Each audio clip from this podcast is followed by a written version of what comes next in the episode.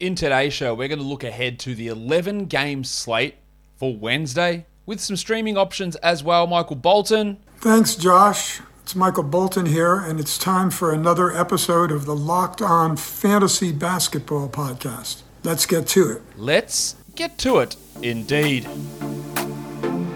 You are Locked On Fantasy Basketball, your daily fantasy basketball podcast, part of the Locked On Podcast Network.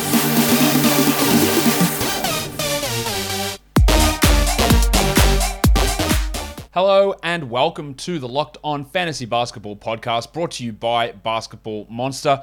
My name is Josh Lloyd, and I am the lead fantasy analyst at basketballmonster.com and at Yahoo Sports Australia. And you can find me on Twitter, as always, at redrock underscore Beeble, and on Instagram at Locked On Fantasy Basketball. This episode of Locked On Fantasy Basketball is brought to you by McDonald's. Proudly serving communities since 1965, McDonald's has always been more than just a place to get tasty, affordable food. It's a place where friends and family from the community can come together. A big thank you to our friends at McDonald's for always being there. I'm loving it. Thank you also for making Locked On Fantasy Basketball your first listen every day. We are free and available on all platforms. We are going to look ahead to the games. There are, as I said, 11 of them. So let's talk about those 11 games. First one is the Portland Trailblazers. Um, taking on the Cleveland Cavaliers. The Cavs have been uh, feisty, I think would be the best way of, uh, of phrasing that. They've been pretty good. The Blazers have been up and down. And in particular, Robert Covington's been shitful. Under 20 minutes last game, he's not scoring. I don't think he even took a shot in the last game, and his numbers are way down. So let's watch him. I am okay with dropping him. I understand that he starts slow seemingly every year, then he puts together like a top 50 run that makes you feel stupid for dropping him. But at some point, that's never that's not going to happen, and he's going to be too old, and it's just not going to happen. And he's under a new coach, and I'm just not convinced. Uh, so yeah, I'd like to see it, but phew, I don't know. Anthony Simons is playing pretty well. Now, his defense is atrocious, but the scoring, the threes, there's value in that for Simons. And he does have some 12 team value. Um, so let's, let's pay attention to him. While for the Cavs, Isaac Okoro is out once more. So Lauri Markkanen and Collin Sexton don't get anyone pushing for their minutes. Markkanen's playing better every game. Sexton seemingly is playing worse. I'm not dropping Sexton, but I want to see the shot distribution how many he gets in compared to other players on the team. Can Markkanen redo his defensive stats like last game? Um, they are probably the two key guys on this squad to watch. I'd also like to see Darius Garland's usage go up. It hasn't been quite where we wanted it to be so far. I guess part of that is by starting Markkanen over Okoro. Uh, the shots just aren't as plentiful as they would be if Isaac was out there. The Knicks and the Pacers, Rowan Barrett's last couple of games have been really good. Can he continue in that vein? The field goal percentage is almost definitely going to come down. I think it's been 60 plus the last two games, so that's probably going to reduce. But Barrett has been very impressive, and Kemba Walker also the last three to four games has really turned it on. That's obviously eliminated Derrick Rose's value, and Kemba is looking more like that guy that was there through March, April, May for Boston last year. We're really putting up good numbers, and he's doing it again this year uh, in this little stretch. So let's just hope that continues. Well, for the Pacers, Caris LeVert, he's getting up a lot of shots. He's doing it inefficiently, but he is getting up a lot of shots. What will his minutes limit be in this game? That's going to be you know, key. And how does he fit alongside Chris Duarte and Malcolm Brogdon if he does play? Like, we don't know. Brogdon was off an injury report, then he was listed back as questionable. So we don't know where he sits. But Duarte, LeVert, and Brogdon, how do they all coexist? I think is going to be really key when watching the Pacers. The Raptors and the Wizards. I fully expect the big sneeze, Precious Achiuwa, to be moved to the bench, and I expect Khem Birch to start. I want to see what that. I want to see if that happens for a start, but I want to see what that means for Birch in his minutes. I don't think he's anything more than a stream option versus a must roster player. And also want to see Gaz Trent, who is putting up steals at a sensational level. Now, his shooting's going to come and go. That's just who he's going to be. But the steal rate is really keeping him in the 12 team discussion. So for now, the minutes and the steals keeps him there. If that does drop off back to what it has been at all other points in his career, then the value does disappear from Trent. But he's putting in a ton of effort defensively, and it is being rewarded with a bunch of deflections and a bunch of steals. For the Wizards, Spencer Dinwiddie, um, the shooting for him, especially from the foul line, has been really impressive.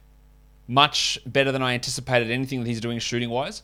Let's see how he looks, what the minutes look like, and the usage. And then same with Montrezl Harrell. Last game, Daniel Gafford returned and played only like 14, 15 minutes due to foul trouble and returning from the injury. So if Gafford isn't in foul trouble, what does the minutes distribution look like between Gafford and Harrell? I think that's going to be that's going to be pretty key for us to look at.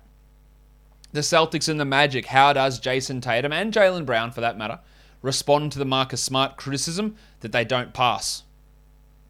Tatum might want to get some shots to go in as well because that's not happening very well at the moment.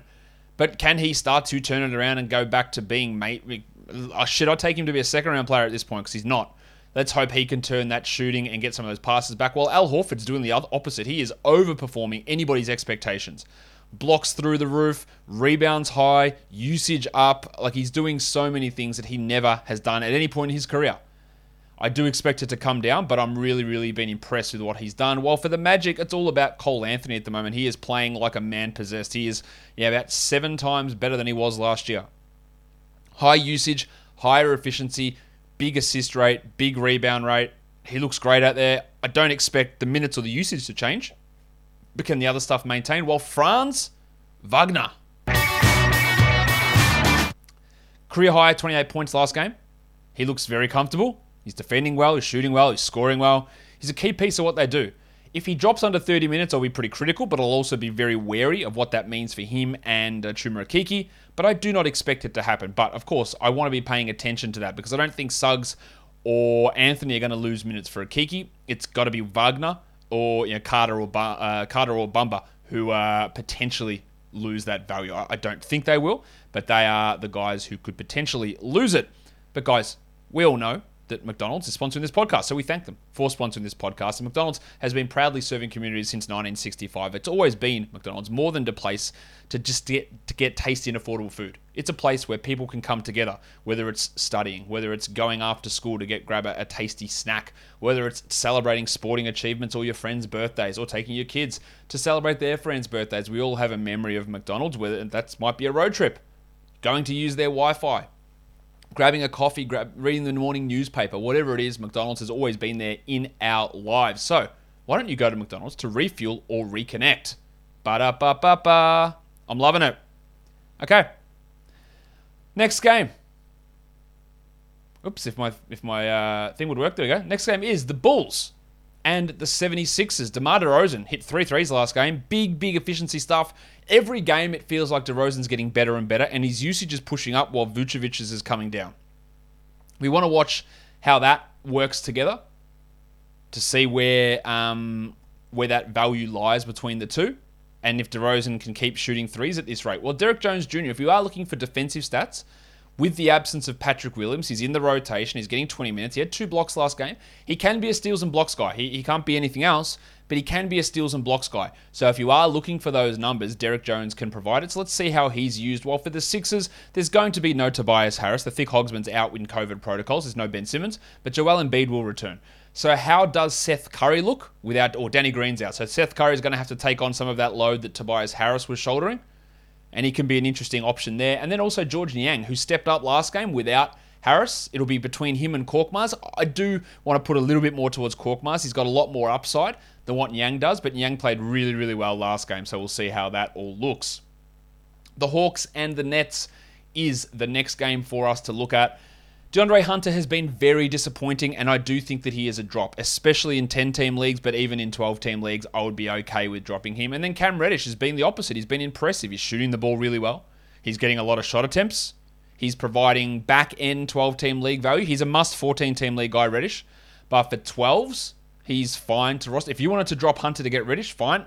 I think there's a chance at some point we see the minutes switch between those two and it becomes 30 for Reddish, 27 for Hunter. Keep an eye on that. Well, for the Nets, Lamarcus Aldridge, he's very much up and down, but Paul Millsap might return this game as well. He's off the injury report, or Nic Claxton is out. But can Aldridge keep up that decently high usage and good efficiency, which is providing short term 12 team league value? And then James Harden. Again, he's back to being a first round guy. I actually think he might be 14th at the moment, but he's back in that zone just keep on improving, keep on improving. We're always going to watch him to see if those shots start to go in, if his game looks a little bit better than it did uh, before the beginning or before he started to improve over this last week or so. The next game we look at is the Clippers and the Timberwolves. Um, Reggie Jackson's been pretty bad, but he's getting a lot of minutes and a lot of shots. At some point, he's not going to shoot 25% from the field. That is going to improve. I think he's a very soft hold, unlike his backcourt teammate Eric Bledsoe. I think they've got to start looking at Luke Kennard playing more minutes regularly. Now, he is playing more than Bledsoe at the moment, and Kennard is looking really good. Now, I think if you are looking for points and threes, Kennard is a really, really solid option to stream in and see exactly where the Clippers decide to go with that rotation. While for the Wolves, D'Angelo Russell is out, but we don't know about Patrick Beverley. But I want to watch the two front court forward guys, Jar- Jarred Vanderbilt and Jaden McDaniels. I think McDaniels is a drop in 12 team leagues. I mean, he's fine as a streamer if you're looking for defensive stats, and Vanderbilt's fine as a streamer if you're looking for rebounds. But those two guys, there's just not enough usage in the starting lineup. Maybe that improves without Russell, but there's just generally not enough touches for them to be useful enough to be must roster 12 team league players. But how they're utilized together is going to be something that I am watching. The Nuggets and the Grizzlies. Bones Hyland, the big stiffy. Really, really impressed with what I'm seeing from him. Um, playing over Austin Rivers now, about time. Let's hope that he can continue in that vein. I think he closed the game for the Nuggets last time out as well. He should be getting minutes over Campazzo and over Monte Morris as well, I think, eventually. So just keep an eye on him, keep him on your watch list. While we're also going to watch Maga Porter Jr., who is obviously struggling. The usage is well down. The field goal percentage is shithouse. The three point percentage is terrible. He's not doing anything in other categories, although to be fair to him, his assist rate is up. But at some point, the shots are going to fall for him. And then maybe when they do, he starts getting more usage. So let's focus on that. And then the same goes for the Grizzlies. Can Jaren Jackson A shoot better, which he did for the first half last game, and B stay out of foul trouble? Now, sometimes his basketball IQ looks like it's completely zero, like Marquese Chriss level. It's that bad. Can he stay out of foul trouble and put up numbers? I think both Jaren and Michael, the two juniors here, are both massive buy low options. I also want to watch Kyle Anderson. How do they utilize him with Steven Adams and Xavier Tillman? How that backcourt goes with Tyus Jones getting minutes now? Can Anderson get back to 28 minutes? I highly doubt it.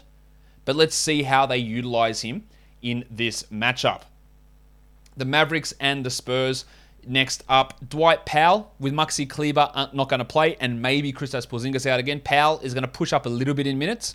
He wasn't particularly successful against Miami, but he can be at least a stream option. While Jalen Brunson looked great on Tuesday, and I think he is a 12 team league guy. While for the Spurs, Doug McDermott is questionable, so Lonnie Walker probably moves back to the bench. So, how they use uh, Devin Vassell and Lonnie Walker together, what the minutes look like, how they're utilized, what it means for Keita Bates Diop as well, is going to be really intriguing. Vassell is the guy that I would want over Lonnie Walker, but we're going to watch both of them to see how they do get utilized.